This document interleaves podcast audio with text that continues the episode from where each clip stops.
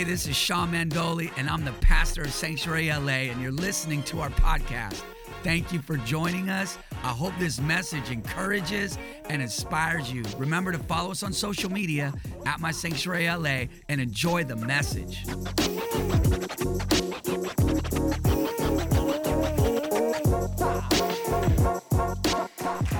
We're just so glad to, to be here. Um, Pastor Sean has been dealing with the subject of holy ground. And uh, I told him that I will remain in that, that, that space and uh, share what the Lord has given me concerning it. And so, if you would open up your Bibles to the book of Exodus, chapter 3, we're going to start there, and we'll see if we get over to Matthew chapter 6. Um, uh, but uh, we'll start in, in, Genesis, uh, in uh, the book of Exodus, Exodus chapter 3. Now, if you're over where the, uh, the words are read, you're in the wrong place. Uh, you want to turn all the way over. Exodus is the second book of the Bible, Genesis, Exodus. Exodus speaks to the coming out of, coming out from. And uh, uh, I always believe, amen, that every day that we wake up, it should be intentional. It's always God's idea and His heart that we come out from wherever it is. Uh, we are not the people that are trying to get victory the cross of Jesus Christ has already secured our victory. We work from the place of victory. We don't work to try to get victory. The victory is already ours. The enemy is defeated. The devil is alive. The word of God is a working word. God's word is warring for us. He has no rivals, he has no equal. Uh, the devil is not uh, side by side with him. He is above all. He is greater than anything that has ever existed. He is a mighty God. He is not a weak God. He doesn't have a bad hair day. He's not pacing back and forth across the throne, wringing his hands, trying to figure out what is he going to do with your life? What is he going to do with your situation? He's a mighty God. He's got all things under his feet. And he told us that all things are under our feet for those of us that walk in him, for those of us that live in him. And it does not mean that things don't happen to your life. It does not mean that you're not assaulted. It does not mean that you will not be up under attack. It does not mean that you will not be up under fire. I am thoroughly convinced if that if nobody is shooting at you, it just simply means that you're not in the war. And so I encourage myself by knowing that if I'm being assaulted, if I'm up under attack, it must mean that I must be doing the right thing. It must mean that I must be living right. It must mean that I must be doing something right. It must mean that I've got God's attention in his heart. Because the enemy would never come against a bag lady, He never come against somebody that has nothing. And I came to tell somebody in the room today that I want to challenge you, I want to encourage you, I want to bless you on today to let you know that your God is God. Uh, he's absolutely on the throne. He is in charge. The devil is always the devil, but he's the devil under God's control. And so we don't wrestle with what God's going to do. We know that all things work together. Where's Joseph when you need him? Joseph, what would you say? What would be your testimony? He would say that, listen, man, I, I grew up in a house where my brothers hated me. I was favored of my father, but I was hated in my own house. And he says, my brothers tried to kill me, but God wouldn't let them kill me. Anybody in the room went through some stuff that you can't really tell nobody about, but you know that it's nobody but God that you're still here today, breathing and moving and living.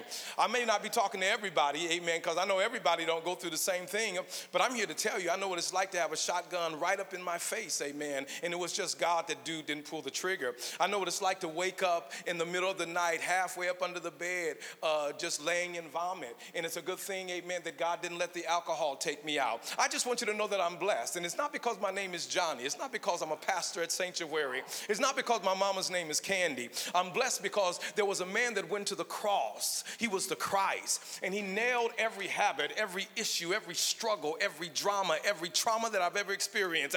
He nailed it to the cross. And so, regardless of what I go through, my God is on the throne. His promises are true. The devil is a liar.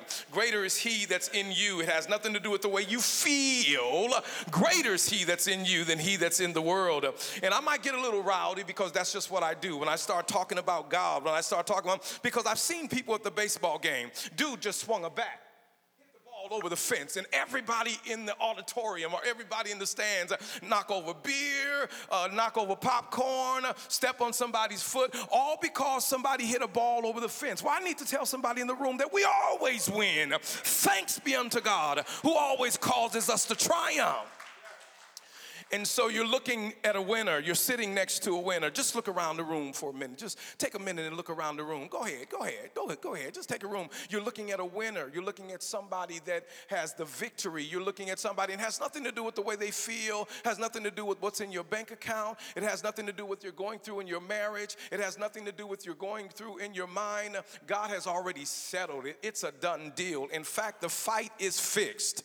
Amen. You win. You win. Anybody know what I'm talking about? Anybody ever go through something and it looked like you weren't gonna come out of it, but look at you sitting here, looking at me. Look at you looking pretty. Look at you feeling good. Look at you, your hair did, all that stuff. You know why? Because God never lets the enemy celebrate over those that belong to him. God is a good God. He's a great God, and he'll never turn you over to the will of your enemy. I'll just preach all by myself. I'm telling you, man. Sometimes I have to just remind myself. I get up in the middle of the night. Sometimes I get up early in the morning and I have to g- remind myself because of things that I go through, because there's always a challenge. And no matter how you des- uh, desire to live for God, there's always going to be an enemy that tries to distract you, that tries to get you off course. There's always going to be an enemy that tries to remind you of your past. There's always going to be an enemy that tries to remind you that you don't feel so saved today, do you? And, and, and in your mind and in your heart, you're thinking, no, I really don't feel so saved today, but it has nothing to do with the what the way you feel. We walk by faith and we do not walk by sight. We don't walk by how we feel about it. We don't walk by what we see about it. We walk by what he has said, and what he has said is going to manifest itself in what we see. So I just want to encourage somebody just hold on. Just keep on holding on, keep on standing in faith, keep on trusting God. The best is yet to come, the rest is yet to come. The enemy is under your feet. God's word is working. The enemy enemy has been defeated, and to God be the glory. Will you put a praise on it right there? Come on, come on, come on, come on. He's an absolutely incredible God. Amen. And so let's get into this word. Amen. In the book of Exodus, I'm going to re- read beginning at verse 1, and then we'll just kind of walk ourselves through this. The Bible says, beginning at verse 1, Exodus chapter 3 Now Moses was tending the flock of Jethro, his father in law, the priest of Midian, and he led the flock to the back of the desert and came to Horeb, the mountain of God. And the angel of the Lord appeared unto him in a flame of fire from the midst of the bush. And so he looked, and behold, the bush was burning with fire, but the bush was not consumed. Then Moses said, I will now turn aside and see this great sight, which the which and, and as to why the bush is not burning. It's interesting, amen, that oftentimes God will allow us to see things in our natural lives that will draw our attention and our focus and draw us close to God. Some of us are at church because we just had an interest you know, I, I, I always thought that church was for fat people. I always thought church was for old people. I always thought church was for people that couldn't fit into society as a little kid. I just want you to know that sin carries a certain amount of ignorance with it. And so I was a little ignorant about it. I didn't know that people were going to church because their lives were being changed. I didn't know that people were going to church because loads were being lifted off their shoulders. I didn't know that people were going to church because Jesus was a Savior that saved lives and broke bondage and rebuked demons and devils and caused people to be set free.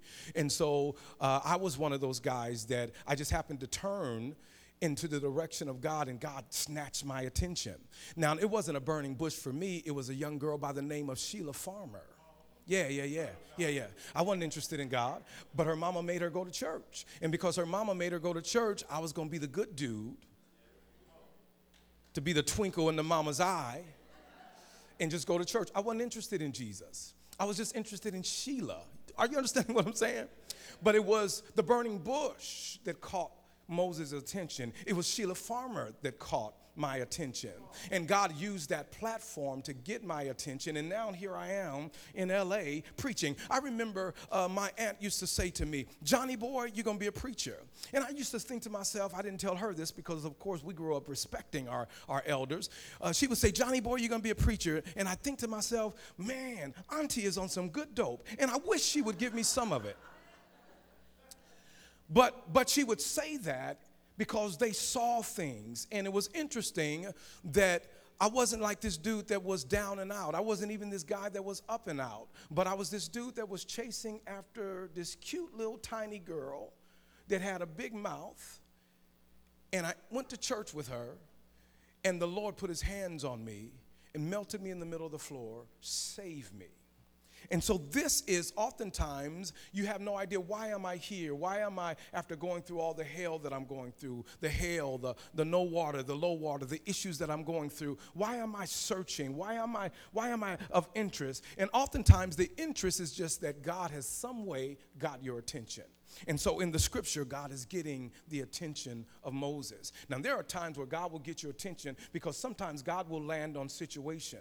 Sometimes God will land on certain things. I remember God getting my mother's attention. She was given 24 hours to live. She was sick and she was dying and she was given 24 hours to live. I just happened to serve up under a pastor that believed in laying hands on the sick, anointing them with oil. I, I, I, I, I surrounded myself with people that had meetings with God. He happened to be one of them. He came to the hospital one day and I called him on my way there and I'm crying and I said, Pastor, uh, the doctor has given my mom 24 hours to live. And when he gets to the hospital, he has a little vial of oil and he anoints my mother's head with oil. For the scripture declares, if any sick among you, let them call for the elders of the church, let them anoint them with oil, pray the prayer of faith, and the Lord will forgive their sins and the Lord would raise them up. And he was just a man that he didn't know Greek, he didn't know Hebrew, he wasn't this profound preacher, but the devil knew who he was and God recognized him. He laid hands on my mother, and 24 hours turned into three years on her life. And it's simply because, and, and it got her attention. I remember hearing her say things that she had never said before. I remember hearing her mention God. It got her attention. And so God is getting the attention of this man by the name of Moses. The bush is burning. And verse verse uh, 3 says then moses said i will turn and see turn aside and see what this great sight in the bush is that doesn't uh, while it's not burning. And so when the lord saw that he turned and looked god called him from the midst of the bush and said moses moses. I'm not sure if that's the way god sounded but in my mind that's how he sounded. Moses moses. And the lord called unto him and said moses and moses said here i am then he said, Do not draw near to this place. Take your sandals off of your feet. For the place where you are standing is holy ground. I noticed when I came in that Miss Jennifer had her shoes off. Yeah. He says, he says, stand right where you are, don't come any closer. And then he tells him to take your shoes off because where you are standing is holy ground. What God is saying is that I am not to be approached any kind of way. When you approach me, you have to approach me and recognize who I am. You, you just don't step into my presence any kind of way. It's, it's, it's, an, it's an interesting text. I can't stay there. And he says, Take your shoes off your feet, for where you are standing is holy ground. When, when I read that, the Lord spoke to me concerning this house, and I want to read to you what he says. The Lord was speaking to me when I just read it, and he says, I want you to know, Sanctuary LA, that the subject that Pastor Sean is dealing with, holy ground, is a prophetic preparation a prophetic preparation for what he is about to do within the walls of this ministry what he's about to do with the ministry gifts that are here, what he is about to do not just collectively, but individually. And I want to encourage you individually to get ready, to get prepared for what God wants to do. The thing that makes me hungry for God's anointing is that I grew up around men. Listen to me. I came from the street. I came from the hood. I came from the ghetto. We lived all around LA. We were always the new kids on the block we were always moving to a new school. I was always just an introvert because I didn't know how to do anything else because we were always around people new because my mom was always moving. She was raising four boys all by herself. And she was always trying to upgrade the places that we were living in. And so we were always the new kids on the block. The powerful thing about it is that when I came to a church, I got around people who had meetings with God. I got around people that who were serious about who Jesus was. And it wasn't that they were just serious about it because they knew Genesis to Revelation and that they could quote scripture, but they demonstrated the power of God. That's not something that we talk about very often. Paul said that when I came to you, I came not with enticing words of men's wisdom, because I did not want your faith to stand in the wisdom of another man's word word. But he said that when I came to you, I came in the power and in the demonstration of the Holy Ghost. In other words, he says that when I showed up in a room, God manifested himself through his power, not just the preaching of the word, but through his power. And so I surrounded myself. And so wonder, no wonder my mom would, got healed because I surrounded myself with not just somebody that would preach a word, but somebody that says that I'm going to show up and the demonstration of God's power is going to be released in a room. Uh, in a room like this, the demonstration of God's power will be released, and all it takes is just one man. It's interesting that God would call Moses. It's interesting that he didn't call a crew. It's interesting that he didn't call the whole front row. It's interesting that he didn't call everybody, but he told a man, I sought for a man that would stand in the gap and make up the hedge, he says, and I found none. But he says that I am looking for a man. He's looking, and when I say a man, I'm not talking about a man, I'm talking about a man or a woman. God is looking for somebody that would say, like Moses did, Here I am, here I am. Somebody said, God, here I am, send me. I know I'm not much. I know I don't know Genesis to Revelation. I know that I've never been to Bible school. And God is not trying to find somebody that's been to school. In fact, I've discovered that God doesn't call those that are qualified, God qualifies those that He calls. He puts His hand in your back, and if you would submit yourself to Him, He will use you. And so I want to encourage you, even through this word, to understand that just like Moses standing before the presence of God, God wants to use you. There's a bird that God is framing and making. And the bird looks at God and says, God, when you get to my wings, can you make my wings pretty? I want my wings to be really feathery. And God says, No, I'm gonna give you bone in your wings. He says, No, God, don't give me bone in my wings. I want fluff. I want pretty. I want easy. I want nice. I wanna be able to look at my left wing and say, Woo, look at how pretty my wings wings are. I want to look at my right wing and say, Oh, look at how pretty, how wonderful God made my wings. And God says, No, I'm not going to give you pretty wings. I am going to put bone in your wings. But he said, God, I just want fluff. Isn't it interesting that so many people, they just want fluff. They just want easy. They just want comfortable. But the call of God for those of us that are going to be uniquely used by God, it's not going to be an easy cakewalk. He said, I want, I want to put bone in your wing. He said, because of where I'm going to take you and the levels that you're going to soar, the levels of life that you're going to experience, because of you're not just going to be a chicken. See, a chicken just kind of stays on the ground. I've never seen a chicken fly. Yeah, yeah, yeah. But I've seen an eagle spread his wings. Oh, yeah, yeah, yeah. No wonder God tells us that we are like the eagle.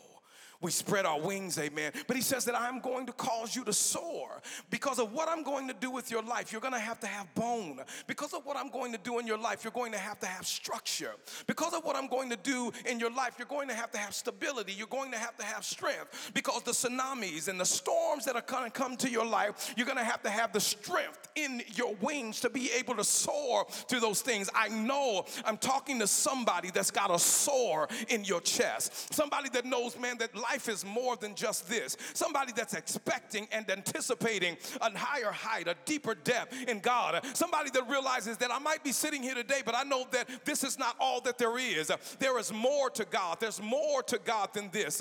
There's greater levels. There's the next thing that God wants to do. Not, not just right now, but God wants to do great things and He wants to move in His power and in His authority. And I know that God wants to use me. Is there anybody in the room that wants to be used by God? I just want to check the room uh, because there's somebody here that you feel a pull in you. Uh, you feel a reach in you. Uh, you feel God reaching at you, feel God tugging at you. You hear God saying that, listen, I need you to get in a place where I can speak to you. I'm a speaking God, and I've got a word that I want to speak into your life that's going to cause you to soar like eagles. It's a word that's going to cause you to change lives and cause things that are broken to be restored and to cause things that are going on in your life to be restored. God is the God that's about to restore the places. And so he calls this man, and all it takes is one man. I've discovered that every time God had a move that he wanted to do in a generation, he just picked out one person. He picked out a Moses, he picked out a Joshua.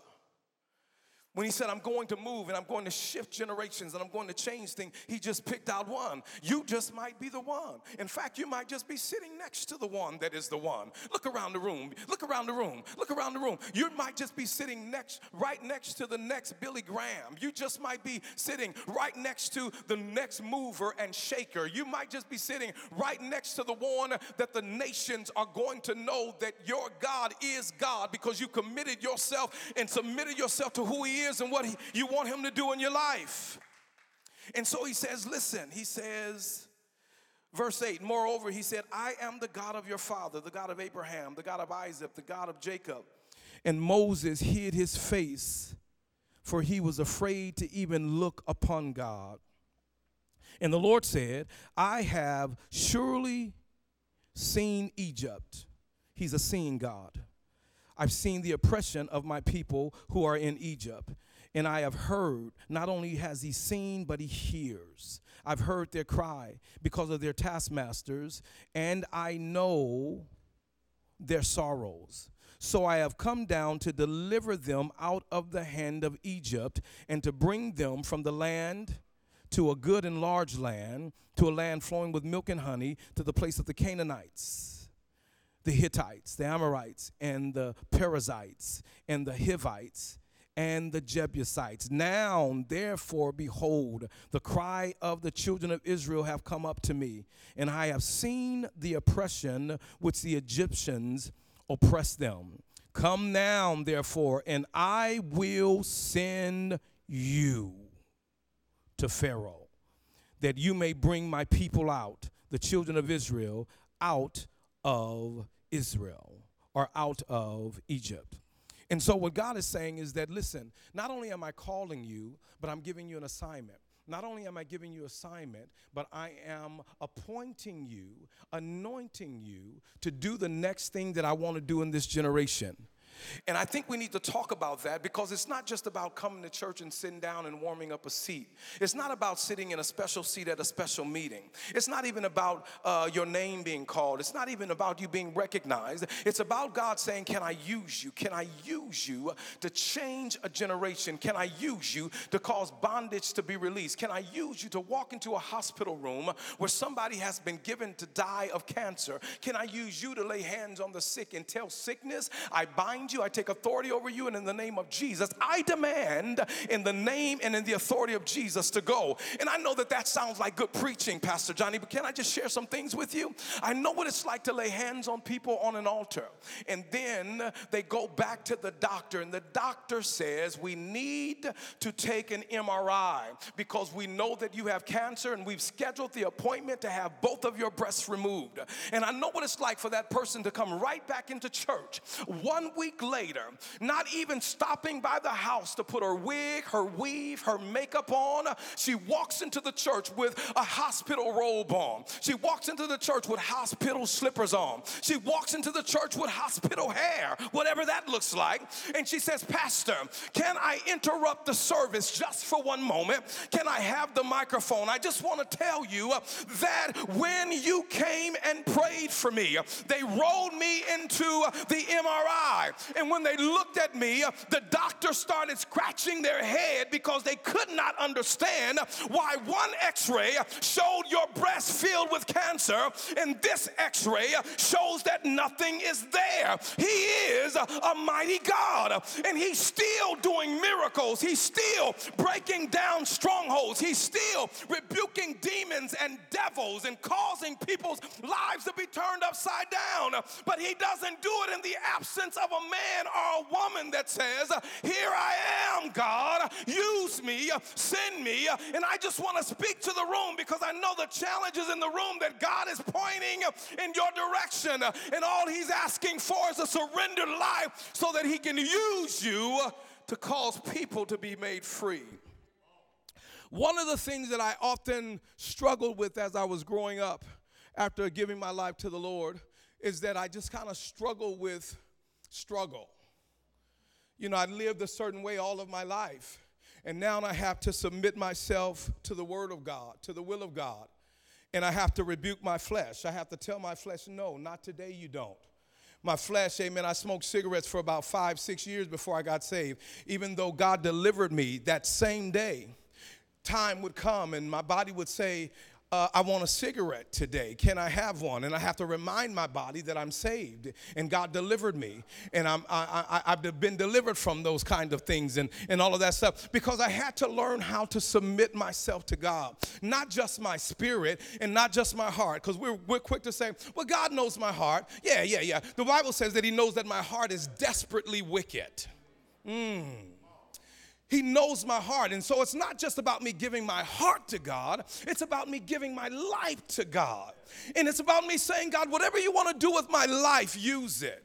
Now, to say that is deep. To say that, man, and to, to, to, to mean it means that God says, I'm going to try you. I'm going to test you. I'm going to see if I can trust you with what you've promised me. My pastor was a wild man. He would preach like a man from another world. I mean, he would just stop in the middle of preaching and just go into an audience and just lay hands on people, man, and the whole row would be slain in the Spirit of God. And people would come back saying, I, I was healed, I was delivered. And not just me delivered man. But when I got to my house, for some reason, my husband said that, listen, baby, I just took all the alcohol out of the freezer. He said, I don't know what came over me, but somewhere at around 11:30, uh, something hit me, and, and, and, and I just started throwing bottles out. She said 11:30. She said 11:30 was when the pastor stepped off the pulpit and came down and touched everybody on the aisle. And, and, and I don't know what happened to me. I, I, I it was kind of strange, but I just found myself just kind of opening up my eyes. I don't know what happened to me, but God would use I'm here to tell you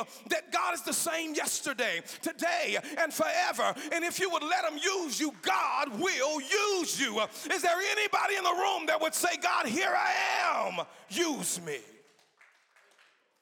because that's what it's all about. It's not about me getting a TV show, it's not about me making a whole lot of money. But if God wants to give me a whole lot of money, here I am, here I am. Hello, Jesus, here I am. But I know that that's not what it's about. Because I've seen people that have tons of money, but they can't get rid of cancer. I've seen people that have tons of money and they're working on their fifth divorce. I've seen people that have tons of money. And so money is not the answer. The Bible says that money answers all things, it answers things. I've discovered in my life that the most important things in life are not things. And so God wants to deal with your heart. And so that's the challenge this morning. And so my challenge, oftentimes as I was growing up, is what is my identity? What did God call me to do? Have you ever wondered, God, what are you calling me to do? Am I, am I just saved to be saved? What, am, what are you calling me to do? And I start studying scripture and understand that when God calls you, He doesn't just call you just so that you can be saved, but He calls you so that He can help you to uh, identify who you are and who you are through Him. It speaks to identity. I love what, uh, what, what, what Samson said. Samson is in the lap of Delilah. And Delilah says, Every time I ask you where your strength is, you always give me to run around. Where is your strength? And he was playing games with her. He'd say, Oh, oh if you just tie my hands with some flask, all my strength will be gone. And he said, We tried that and it didn't work. What's, you, you, you, you, you always playing games on me. And he finally told her his heart. He says that if my hair is removed, because I've got a covenant with God, the power is not in my hair, the power is in my covenant with God. If I break the covenant, then I will go out just like any other man, which is an indication that he was not just like any other man. It speaks to identity. Jesus steps up on the day that he goes into the temple to announce who he is. He says, The Spirit of the Lord is upon me, for he has anointed me to preach the gospel to the poor. And he goes on. And then he says, Today is this scripture fulfilled in your ears. In other words, he says that I am anointed. I know who I am. This is who I am. It speaks to identity, it speaks to who you are. And so to come into an understanding of who you are in Christ to understand that it's not just who you are, but whose you are. The reason why I've seen devils come out of people, the reason why I've seen things happen, it's not because of who I am, it's because of whose I am. But I do recognize my identity. I remember going into a church one night and I just went to a church. I've never been to that church before. I sat in the back. I just went there to get fed because as a pastor, sometimes you just want to be fed. You don't want anything to be required of you. Just go somewhere where nobody knows you. A demon broke out into a young lady in the front, and a brother stood up in the front and, and beckoned me. He said, and I'm on the back seat and I'm looking around and I'm trying to figure out who he's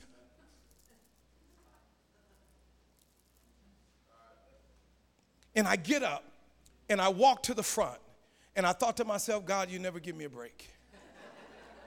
but I did say, use me. I did say, use me.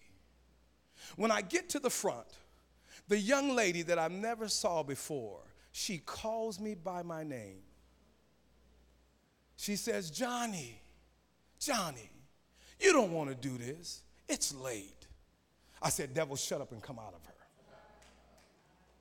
What I'm trying to tell you is that it's not just about you knowing who you are, because when you say yes to God, you are known in three realms. Heaven knows who you are. The devil came out of the sons of Sceva uh, and said, uh, Paul, I know because Paul is filled with the Spirit of God. Jesus, I know, but when he spoke to the sons of Sceva, he said, But who are you? What are you about? And so heaven knows you, hell knows you, but it's important that you know you. One of my favorite movies, man, I'm just, I'm just gonna talk, amen. And I'm gonna be out of your way in just another couple of minutes. I love the movie The Lion King. Yeah. I, I'm, I'm in my 50s and I love cartoons. Don't judge me. In The Lion King, Simba is hanging out with a warthog and a meerkat. When he's supposed to be singing, I just can't wait to be king, Simba is singing Hakuna Matata. He's hanging out with friends, but he's not hanging out with other lions that roar. Because of his identity has been challenged. One night he has a vision of his father. He looks up into the heavens. And I was waiting for it in the, the, the, movie that just came out, and they missed that part. I wanted to call Disney and say the most important part was left on the cutting room floor, man. What are you doing? That's the part that gives me goosebumps. He, he looks up into the heavens, and Mufasa says to Simba, Simba, you have forgotten me. Simba says, No, Father, I'm not forgotten you. He says, Simba, you have forgotten me. You have forgotten who you are. And because you have forgotten who you are, you have forgotten me. And then he says something powerful. He says, You are not what you have become. He's spoken to his identity. And man, when you walk with God, man, there's distractions, there's resistance, there's demonic influence, there's your past that keeps trying to remind you of who you're not.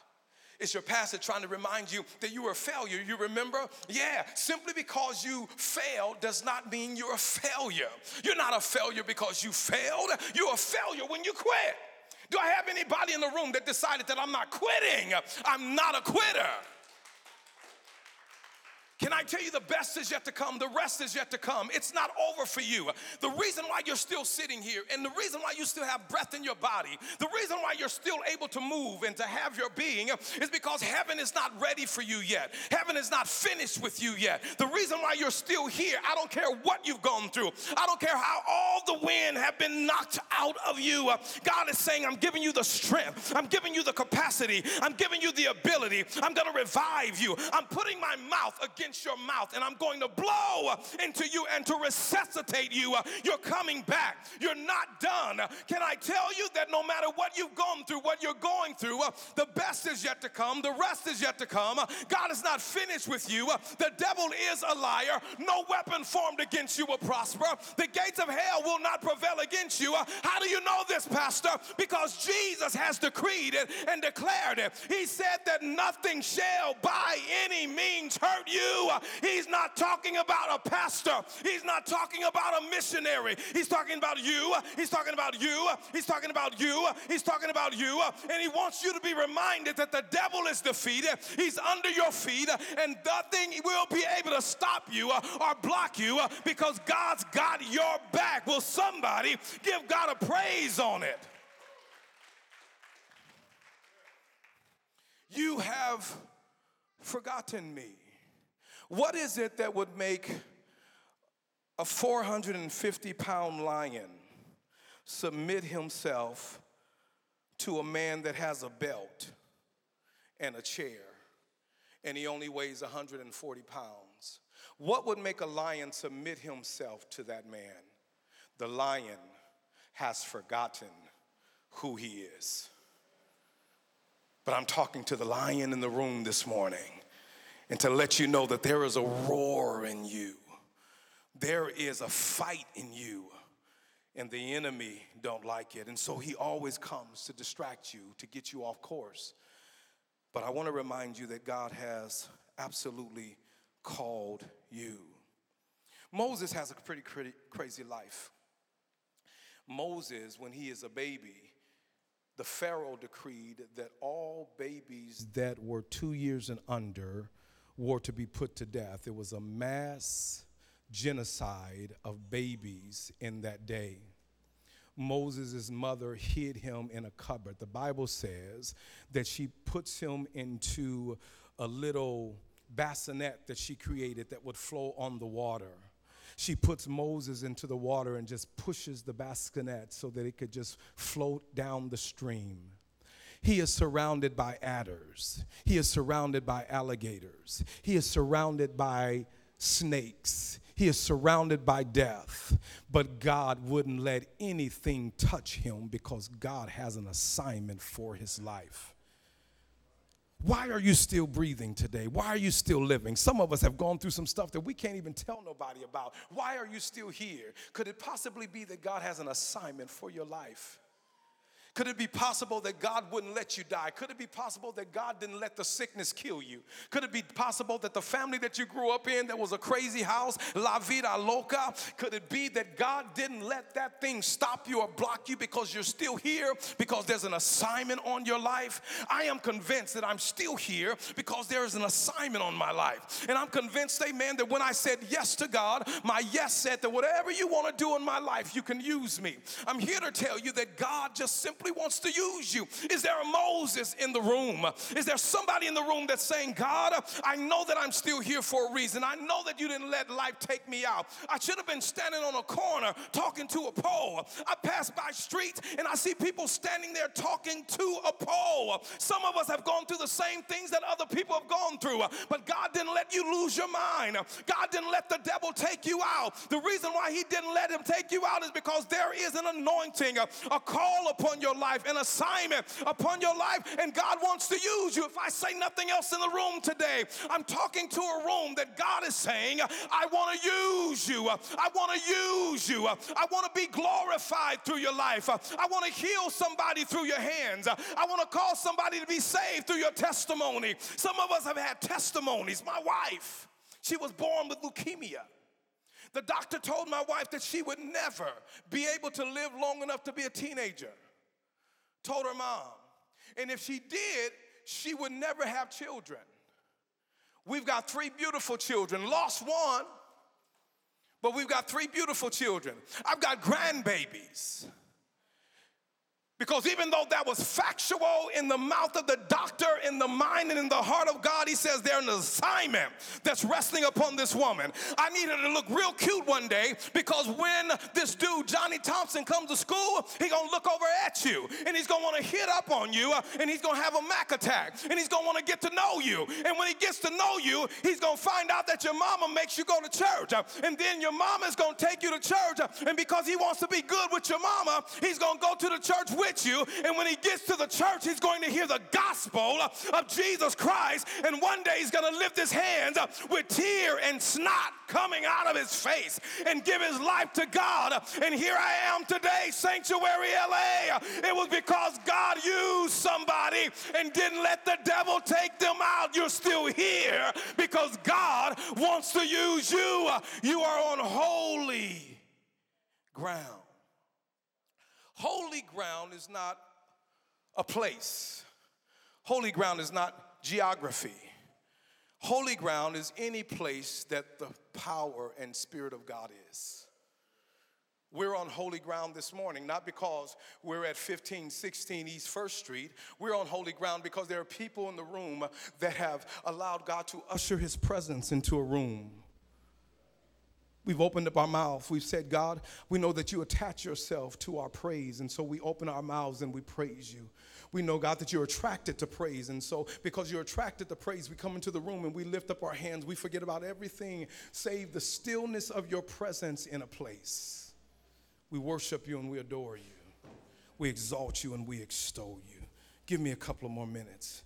And so you're standing on holy ground. It is the place where the presence of God dwells, and it's the place where God has a meeting with a man. He has a meeting with Moses. And I'm here to tell you, you don't have to wait to get to the church on a Sunday morning to have a meeting with God. You can have a meeting with God, man, in the, in the confines of your car. I promise you, man, that my Hyundai is saved, sanctified, and filled. I preach to my car every day, man. My steering wheel's got to hear me preach the gospel. And I don't just preach it to my car, but I practice the presence of God in my car. I practice the presence of God in my house. What you see as you see me standing here right now, this is not just something I do on a Sunday morning. This is my life. I do this every single day of my life. I live at the intersection of my faith in my life. They're not two separate things, it's one thing. I love God with all of my heart. My heart's desire is to have God to use me and to be glorified in my life and through me. And I try to encourage people, to challenge people to understand that God wants to use you. And yes, life gets hard, but there's bone in your wings. God's gonna get you through every area of your life. And I've discovered that it's not the places of celebration that make you and frame you and shape you for what God wants you to be. It's the difficult times, it's the uncomfortable time. Anybody going through an uncomfortable time? I don't need to know what it is. Amen. But at one point in everybody's life, they go through times that are uncomfortable. They go through times, and sometimes, and I don't mean uncomfortable because it's a money situation. Sometimes it's just God pricking you and dealing with your heart and making you uncomfortable with your comfort. Sometimes it's God saying, I want to take you to another level, and I need you to get uncomfortable to do that. Sometimes it's God saying that I want to use you, but you're saying, God, I don't know, I don't, I don't, I don't know how to cross that T. I don't know how to dot that I. But God is saying, I'm not calling you to know anything. I just need a yes from you. If you give me a yes, I'll release power and anointing and victory in your life, and I'll use you to reach somebody else. Holy ground is the place where you and God meet. I surrounded myself with people that had meetings with God. They weren't perfect, but they had meetings with God. How do you know they had meetings with God? Because I would watch demons be cast out of people. I would watch people that were given up to die live and breathe again. I know people that 20 years ago they were given up to die and they're still living today because the hand of God is yet resting in lives of people. And so I'm hoping that I'm not just talking to a house that wants to be blessed. God bless me, bless my four, bless bless my four and don't bless no more. Let it be about me. It's not about me. It's about God using you and touching you and turning your life so that he can reach somebody else. It's really about reaching somebody else. Somebody say, "Lord, use me." And so Moses has a crazy life. And so God says to Moses, I want to use you. The first 40 years of Moses' life, Moses is living in the palace thinking that he's somebody. The next 40 years of Moses' life, he's in the wilderness thinking that he's nobody. He has an encounter with God. And the last 40 years of Moses' life, he discovers that God can use somebody who thinks he's nobody. And God uses him. Because the enemy would say, But you're nobody. You don't have any degree. Look at where you've come from. You're not the best of them. You're just the rest of them. The devil is a liar. And the reason why he tries to convince you that God can't use you, and the reason why he tries to make you think that look at your past, look at what you've gone through, look at what you go through, look at what goes on through your mind. I don't know about you, I know you're more anointed than I am. But let me tell you, there are those times that I get on my face and I'm asking God for something, and something crazy just runs through my mind. You ever been there? You ever say, God, I worship you, I love you, I adore you, I magnify you, I honor you, I give you glory, I give you praise, I give you adoration, I bless your name, I extol you, I exalt you. You're all God, you're all good. And all of a sudden, something just kind of runs through your mind that don't have God attached to it anywhere. That's because you're human. That's because you are experiencing holy humanness. I cannot unplug my flesh. I have to learn how to overcome my flesh. I have to learn how to tell myself no. I have to learn how to deny myself. I have to, like Paul said, crucify my flesh. He says that I discipline myself. I beat my body. I make it my slave. Why do you do that, Pastor Johnny? So that God can get the glory out of my life. You have to learn how to get yourself out of the way. Moses gets himself out of the way, God says that I want to use you. He said, I've heard the cry of my people and I have come down. He says, I have come down, but I'm going to use you to do it. Could it be possible that God gave you birth because heaven had a problem that he needed you to deal with? Can I give you word? Manoah, Samson's father, the angel comes to Manoah and says, Samson is going to be born. He says, when he's born, he can't drink everything like everybody else. He says he can't touch things like everybody else touches everything. He says that do not cut his hair. He said Samson is going to begin to deliver Israel from the hands of the Philistines. He says that I've heard the cry of the Philistine people. And I am going to use Samson because heaven's got a problem that it needs Samson to deal with. Can it be that God gave you birth and didn't let you die and that you're still here filled with the joy of the Lord because God says there is a problem that I need to deal with and I'm going to use you, Moses, to deal with it? Oh, yeah. Oh, yeah. Could it be possible that the reason why the car, when it flipped over, didn't kill you because heaven has an issue that it needs you to deal with? And so the car couldn't kill you. Could it be that you went through an abusive situation and you should have lost your mind, but heaven said, I can't let her lose her mind because I've got an issue that I need her to deal with? Isn't it amazing that God's level of thinking toward you is that incredible?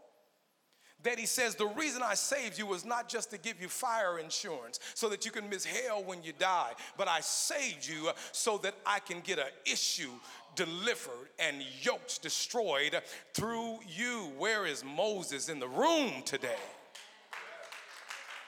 Could it be possible? Could it be possible, Manoah, that your son was born so that heaven can deal with an issue? Could it be possible that you were born to deal with an issue that heaven has assigned you for? Can I encourage you with this? Get on holy ground. You don't have to wait to come to church. You don't have to wait for Pastor Sean to call a fast. You don't have to wait for seven o'clock Sunday morning prayer meeting. Your holy ground can be in your bathroom. Your holy ground can be in your bedroom. Your holy ground could be anywhere where you invite and invoke and provoke the presence of God into a place, into a space, where you practice His presence, where you kick your shoes off, Jennifer, because you're on holy ground. Because you know that, listen, I have got to approach God a certain way because I want Him to use me a certain way. See, others may, but I may not.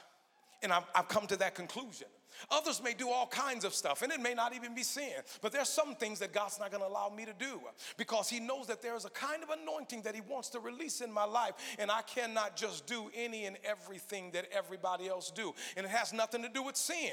It has to do with me being separated and consecrated. And even though sometimes, as a young Christian, I would go into places, man, and I would feel like a giant eyeball because I was the only one that wasn't drinking. I was the only one that wasn't smoking. I was the only one that after church that wasn't sitting at a table having a cigarette, and it would make me feel like a giant eyeball. And then what would even crush it even more that somebody would come to me and say, I can't really stand nobody that think that they so holy. And it's like, I'm not trying to be like that. I just know that there's something on my life. I just know that there is something on my life that God wants to get the glory out of my life. And so others can do you, but I'm going to do God. I'm not even going to do me. I'm going to do God because I know that there's people whose lives are in the balance and God wants to deliver them if you learn how to live on holy ground. I didn't even go the way I wanted to go, but I just went the way God wanted me to go. God will use you. I've seen dead people come back to life twice. It has nothing to, I, I get no brownie points for that. It has nothing to do with me, it has to do with my yes. I went into a hospital with a 12 year old girl. I met her parents on a Thursday evening.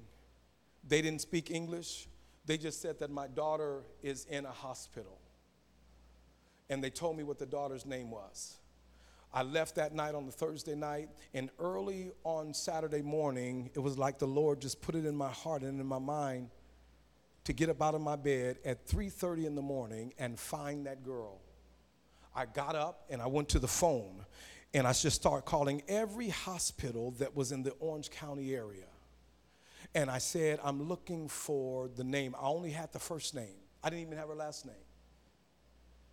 And I said, I'm looking for this young lady. Is she in intensive care?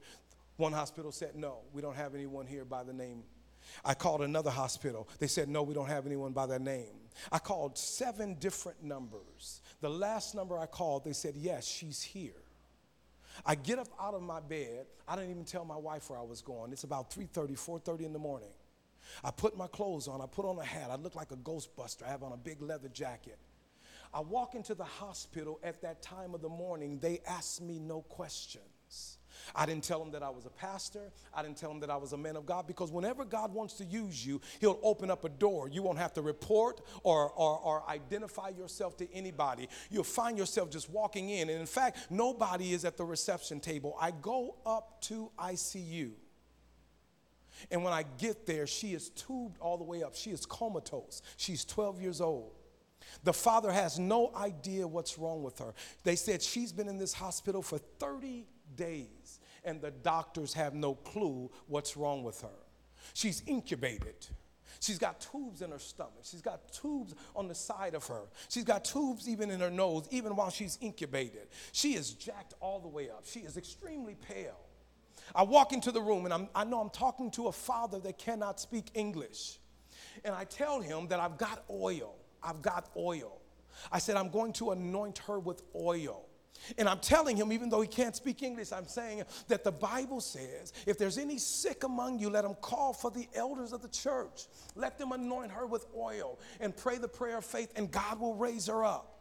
I said, I'm going to put oil on her and I'm going to put oil on your hands. I put oil on his hands. And I said, I want you to rub. And I took his hands and I said, just rub it across her body. And I laid my hands on her head. And I said, God, I'm just simply here to do what your word says do. I'm not the healer, but you are. I prayed for her. I turned around, jumped in my car, went home. It was still dark, got right back in the bed. I felt led to go see her the next Saturday. This is a Saturday morning, early, early in the morning. The next Saturday, I do the same thing. I get up very early in the morning. I get to the receptionist desk and I said, I'm here to see so and so. The receptionist looks and says, She's not here. I said, What do you mean she's not here? I mean, did she die? Says, No, no, no, no, no. She's not here. She is the miracle child that everybody was talking about. In a coma for 30 days, incubated looking like death. From Saturday to Thursday, they said she left here Thursday morning. I said, You mean to tell me she came right out of ICU, out of a coma? And you guys sent her home? They didn't send her from ICU to some sort of facility so she can be helped. She got well so quickly. The power of God hit that young girl so seriously that just four days later, she was gone from the hospital. They said, She's the miracle child. She's, she, she, she's the 12 year old, right? I said, Yes, she's the 12 year old. She says that she's the one that she got healed practically overnight. They sent her home. Listen, no brownie points for me. I just simply said yes. And when Moses said yes in a place where there was holy ground, God released him, and the children of Israel were released from the taskmaster in Egypt. And I'm not trying to shout anybody. I'm hoping that I can give you a firm word that God would take it and use it to shape you and to frame you and to form you to understand that you are the one that He wants to use. The question is, is can he use you? He stood before Moses and had a conversation because he's a speaking God. He still talks. The question is, are we talking to him? Because when we have a conversation, I promise you, he's got something that he would love for you to do. It might be feeding somebody, it might be clothing somebody, it might be going to a hospital. Let me pray for you, man. It might be going to a hospital. Let me pray for you. It might be going to a hospital and standing a week later to say, God just did a miracle. There's a great anointing on you, man. Yeah, you're that giant eyeball that I was feeling like. You're not average. You're not average. You're not average. And never let anybody frame you to be who they think that you should be. For you have the kind of anointing that will teach you. Gather the wisdom of men. Gather around a corner crew, those that are in your corner that will applaud you, those that are in your corner that will tell you to look out for the left, look out for the right. There is a kind of anointing upon you that cannot be resisted.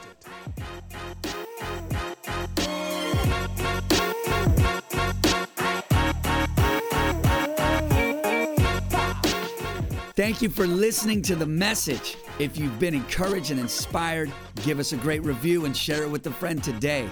Also, if you're ever in the LA area, join us for one of our powerful weekend gatherings. For more info and directions, follow us at My Sanctuary LA. Be blessed.